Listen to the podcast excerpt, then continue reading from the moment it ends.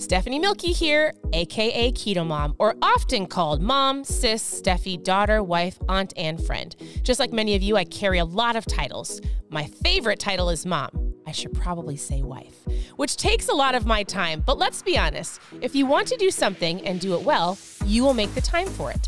Commitment is hard because we find ourselves overcommitted, but when you practice prioritizing, you will find out what is actually important and what you can let go. With the Keto Mom podcast, you will learn together how to manage our time, commit to the most important things in life, and I will equip you with the tools you need to feel qualified each step of the way. My name is Stephanie Mielke, and welcome to the Keto Mom Secrets podcast. Good morning, everybody. Welcome to the Keto Mom page. My name is Stephanie, and I'm going to talk about training fleas. I'm going to read a story to you. And you want to know what's interesting is I often think I was reading this morning. I read my just my own books. I read my Bible in the morning. I read different things that I'm going through. And then my goal is to look for something that can encourage you. And I realized today, well, it doesn't really matter. I was going to read an actual story to you, and however it pertains to you, however it hits you, however you hear it, my hope is that you receive it and then you take action. I often sometimes feel like I have to put things in black and white and help people 100% with their goals. And then I thought, you know what? I actually just need allow people to hear things and to receive things. And then it's up to you to take action. I've said this on the page many times. There is so much information to help you in any area of your life. There is no shortage of information in our lives. What you have to do and what you get to do and what you are blessed to do is to learn something and to put it into action, right? Is to break barriers, is to do uncomfortable things, is to try new things. That is what you get to do if you want to reach the goals that you have on your heart, right? So, uh, I would love for you to say good morning. Good morning to all of you. Thank you for tuning in. Your presence matters. I want to hear from you. So, good morning.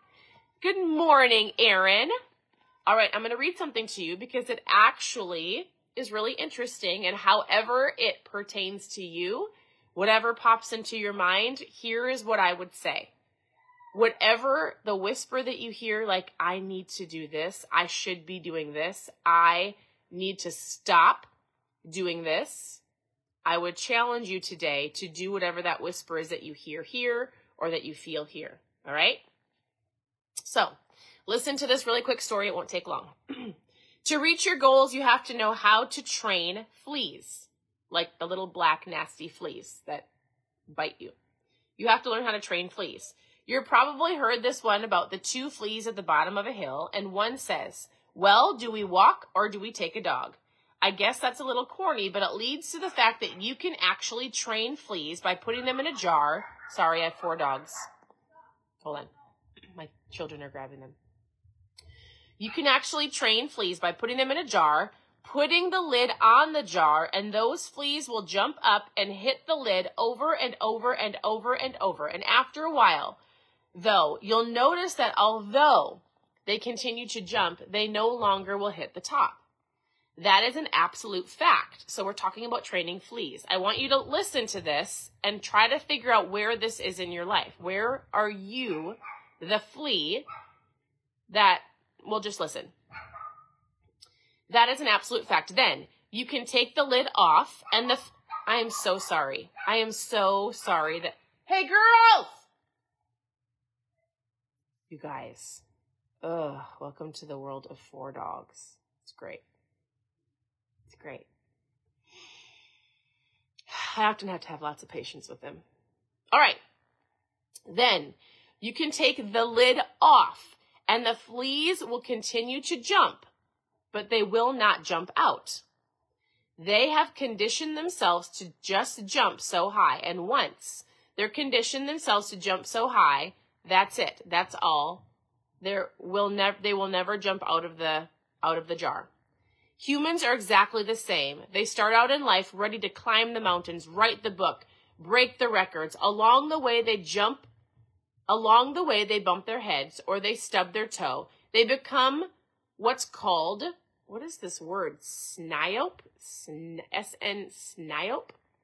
They are people who are susceptible to negative influences of other people. So, the question is this.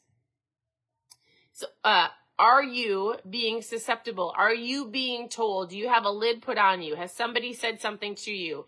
Do you believe something that is keeping you here when you should be here? Keeping you here when you want to be here, but you won't go after it because you've been here your whole life.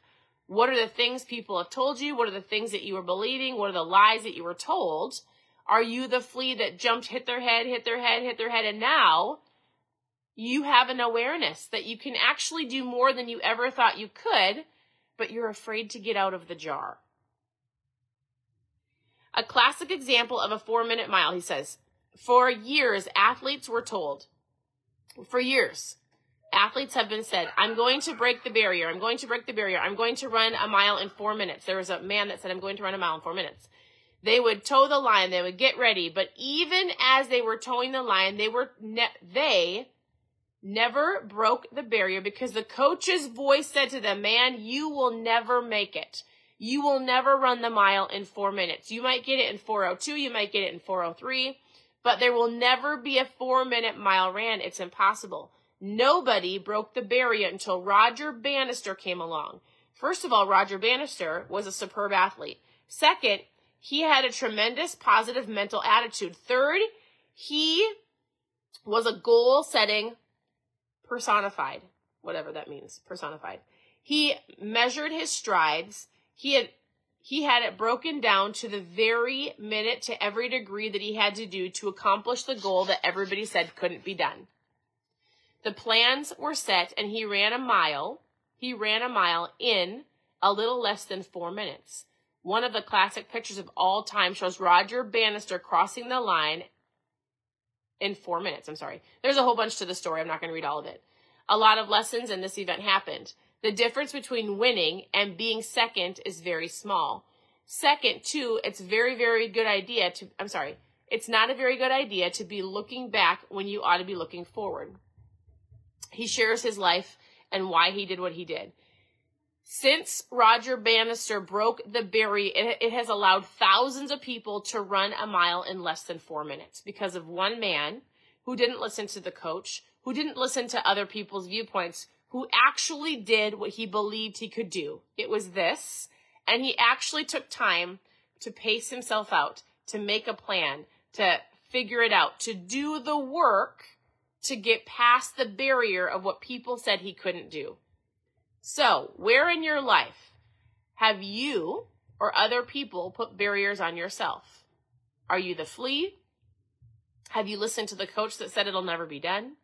Have you stubbed your toe? Have you gotten hurt? Has it hurt 100%? I could easily say to myself, listen, I'm not going back to CrossFit. It hurt so bad yesterday and today. I can, it took me, like every time I sit down, I'm like, I go like this. Ugh you guys, my body hurts so bad.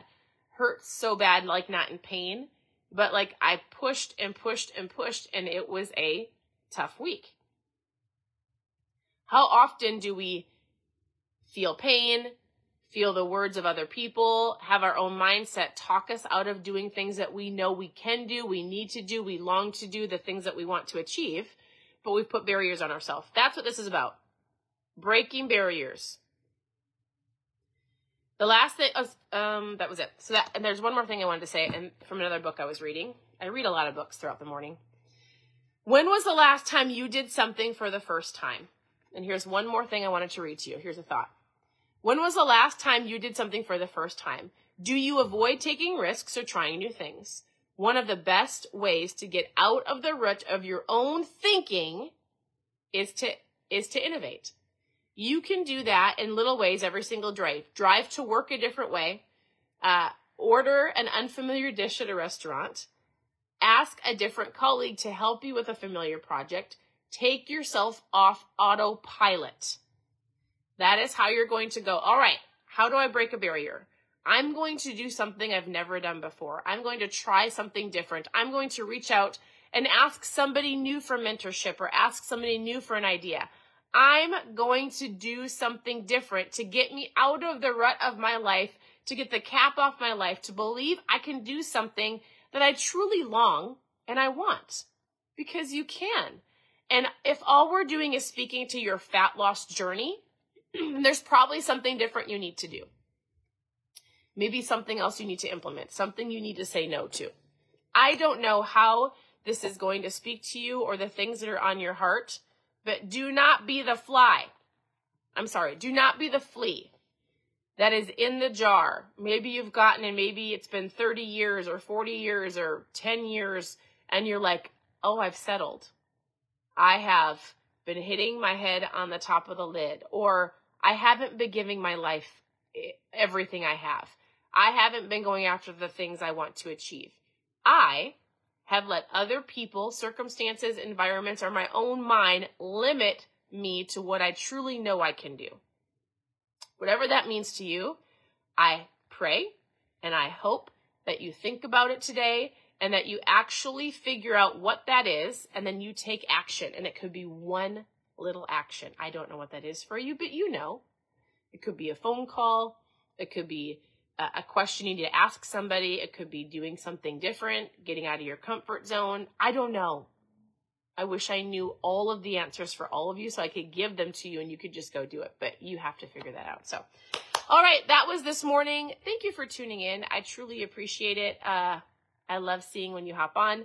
I am going to go homeschool our four kids and two bonus kids that we have today. We have uh, some friends uh, that are busy and they need our help, and we get to be blessed to homeschool their kids. So they're our friends, their kids are homeschooled too.